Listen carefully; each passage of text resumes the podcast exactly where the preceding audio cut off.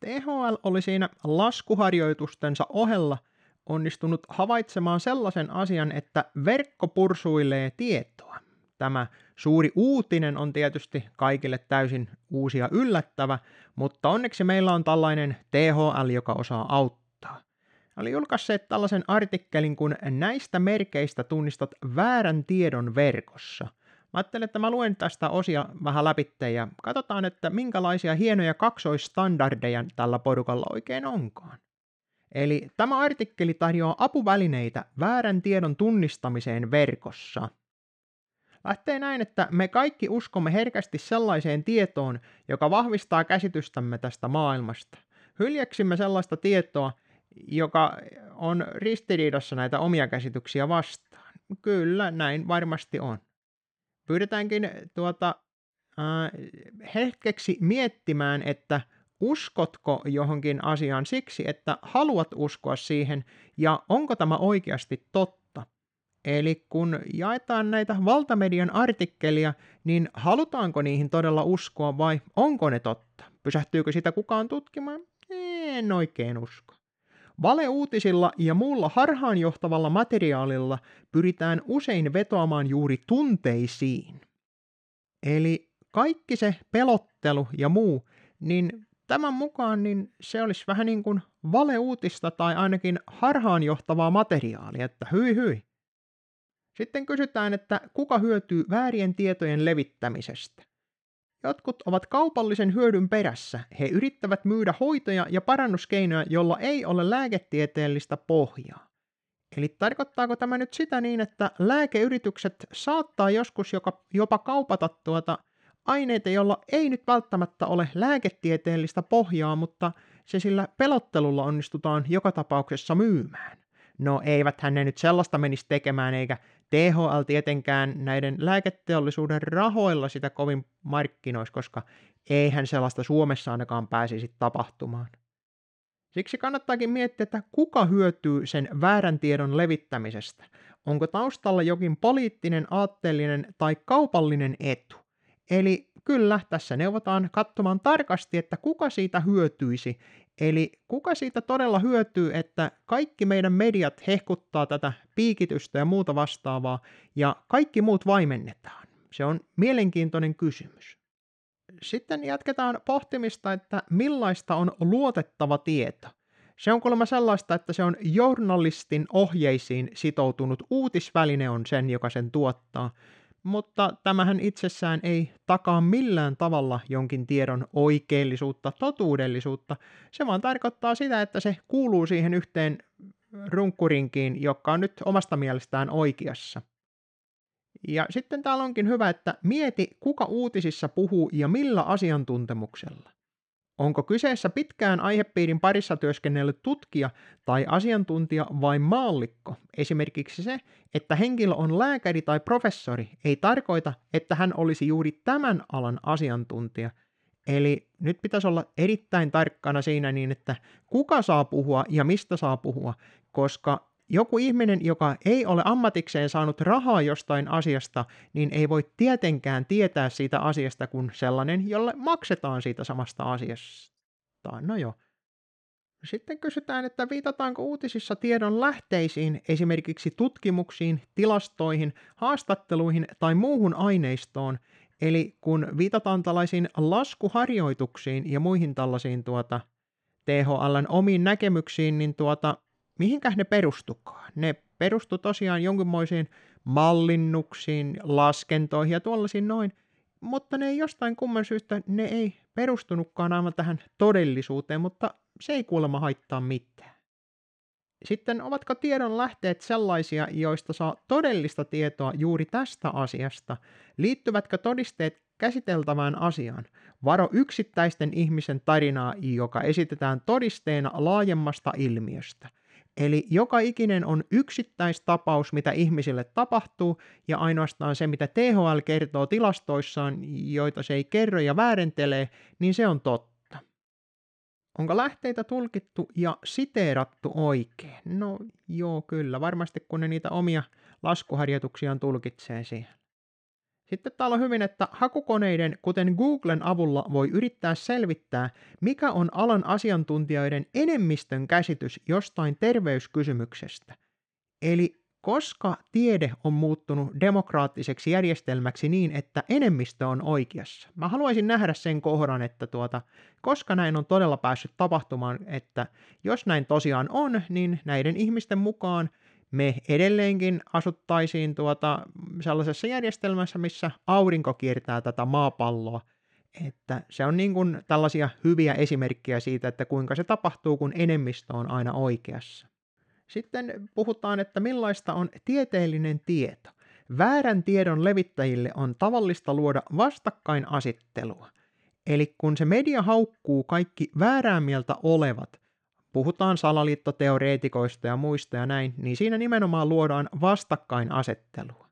Tämä väärän tiedon levittäjä on siis se, joka luo sitä vastakkainasettelua, eli se on aika lailla tämä meidän koko valtamedia on se, joka tuottaa siis väärää tietoa, ainakin tämän THLn oman luokituksen mukaan. Millaista sitten on tieteellinen tieto? Tieteellisen tutkimuksen tekijät kertovat suoraan, miten tutkimus on tehty ja millaisia rajoitteita sillä on. Eli näistä piikeistä, kun se salataan nämä asiat, ei kerrota ihmisille, tehdään salattuja sopimuksia ja piilotellaan niitä tuloksia, vääristellään niitä tuloksia sillä niin, että ei tilastoida esimerkiksi kunnolla, niin täytyy sanoa, että se ei kyllä täytä sitä tieteen määritelmää, mutta jostakin kumman syystä se ei tunnu häiritsevän etenkään näitä THLn tyyppejä. Valeuutisen, huhun tai salaliittoteorian tunnistaa siitä, että se ei kestä aitoa kriittistä tarkastelua.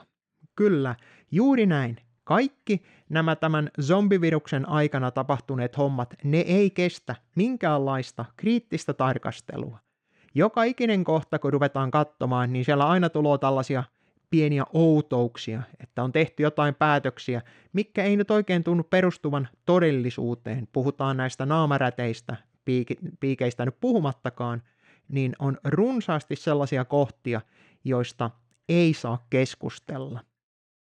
Ja tämä että jostain asiasta ei saa keskustella, on THLn omien määritysten mukaan merkki siitä, että se on valeuutinen, huhu tai salaliittoteoria. Että olisi hyvä, että tämäkin asia tutkittaisiin, mutta eihän meillä nyt Suomessa niinkään mennä tekemään. Sitten onkin viisi kysymystä kaikelle uudelle tiedolle. Pikaopas väärän tiedon tunnistamiseen. Kohta yksi. Mihin tieto tai väite perustuu? Kertooko tiedon julkaisija suoraan, mistä tieto on peräisin? Onko lähteitä siteerattu oikein? Eli kun se taho, joka suoraan hyötyy jostain asiasta, on ainut, joka saa sanoa, miten se asia menee, niin siinä kohtaa luulisi ihmisillä olevan pikkusen niin kuin valoja päällä, että ymmärrettäisiin, että tässä nyt on lievästi oma lehmä ojassa, etenkin kun nyt on näitä tullut julki, että nämä sopimukset on kymmeneksi vuodeksi salaisia – ja kaikki vastuu on sillä ihmisellä itsellään. Kohta kaksi. Mitä tiedät tiedon julkaisijasta? Jos uusi, kouhuttava tieto on vain yhdellä sosiaalisen median tilillä tai tuntemattomalla verkkosivulla, viritä hälytyskellot soimaan. Tarkista, onko jokin tuntemasi luotettava uutisväline julkaissut aiheesta jotain. Luotettavat mediat ovat Suomessa sitoutuneet journalistin ohjeisiin. Eli kun tiedetään julkaisijasta, että se on lääkeyhtiö, joka on tuomittu lukemattomista eri rikoksista, salauksista ja muista tällaisista pikkuseikoista, niin kyllä, pitäisiköhän siinä pikkusen laittaa ne hälytyskellot soimaan niin kuin THL tässä mainostaa. Kohta kolme. Onko kyseessä fakta vai mielipide? Joskus mielipiteitä yritetään esittää faktoina kyllä tämä on hyvin tyypillistä tässä meidän suomalaisessa mediassa, kuinka näiden asiantuntijoiden mielipiteitä niin vaikuttaa siltä niin, että niille jopa muokataan tätä päätöksentekoa täällä Suomessa. Kohta neljä. Kuka tästä hyötyy? Mieti, levitätkö, levittääkö väitteitä taho, joka voi hyötyä niistä poliittisesti tai kaupallisesti. Tuota, tässä kohtaa luulisi, että THL ja kaikki nämä lääkeyritykset, kun ne hyötyy aivan suoraan tästä hommasta, niin vois kuvitella, että pikkusen pitäisi niin kuin ajatella asiaa, että kuka tästä todellisuudessa hyötyy tästä hommasta. Onko se se tavallinen ihminen? Ei oikein siltä näytä. Ja vielä kohta viisi. Aiheutatko turhaa paniikkia tai hämmennystä, jos jaat tämän eteenpäin? Tutkimusten mukaan ihmiset luottavat herkästi omien lähtei, läheistensä jakamiin linkkeihin sosiaalisessa mediassa. Älä johdata muita harhaan, jos et ole varma asiasta. No, valtamediahan on aina varma asiasta, samaten kuin THL, mutta tämä turhan paniikin ja hämmennyksen aiheuttaminen, niin tämähän on aivan suoraa sotapropagandaa, kun valtamedia ja muut tällaiset tuottaa täysin tahallista paniikin luontia, paniikin lietsontaa. Tämän pitäisi olla kiellettyä, mutta jostain kumman syystä tälle hurrataan. Se onkin jännä, kuinka ihmisiin uppoaa tällainen pelottelu, mutta tietysti se on aivan ymmärrettävää. Tätä on nyt puolitoista vuotta peloteltu ja ihmiset ovat valmiita uskomaan mihin tahansa pelastajaan, mihin tahansa messiaaseen, joka tulee ja pelastaa tämän ihmiskunnan joltain tällaiselta asialta, mikä ihmisten riesana nyt on ollut tässä vuosi tuhansien ajan. Mutta nyt jostain kumman syystä tämä yksi, mikä ei tilastollisestikaan eroa millään tavalla aikaisemmista vastaavista – niin tuota, nyt tämä onkin sellainen niin, että nyt pitää laittaa kaikki seis, ja sitten ihmiset, jotka tätä vastustaa, niin ne pitää vissiin viedä jonkunmoiselle leirille. Mä löysin tällaisen mielenkiintoisen lainauksen, mä en tiedä kuka tämän on sanonut, sitä ei siinä ollut, mutta menee näin, että se, että henkilöllä on tieteellistä ymmärrystä ja osaamista sekä yhteisönsä luottamus ja vielä vaikutusvaltaa, ei tarkoita automaattisesti sitä, että kyseinen ihminen käyttäisi osaamistaan ja asemaansa hyvään ja toimisi eettisesti ja moraalisesti oikein. Tämä on juuri se ongelma tällä hetkellä, että nämä meidän viralliset tahot ei toimi millään tavalla eettisesti eikä moraalisesti, ainakaan mun näkemyksen mukaan oikein. Omasta mielestään ne tällä omalla ideologiallaan ovat aina täysin oikeassa ja kaikki nämä toimet, mitä tehdään, niin – siitäkin huolimatta, että näillä rikotaan ihmisoikeuksia hyvinkin räikeästi, niin se on jostain kumman syystä täysin oikeutettu. Mutta näin se on tällaisessa totalitäärisessä järjestelmässä, että ihmisoikeuksia voi polkea täysin vapaasti.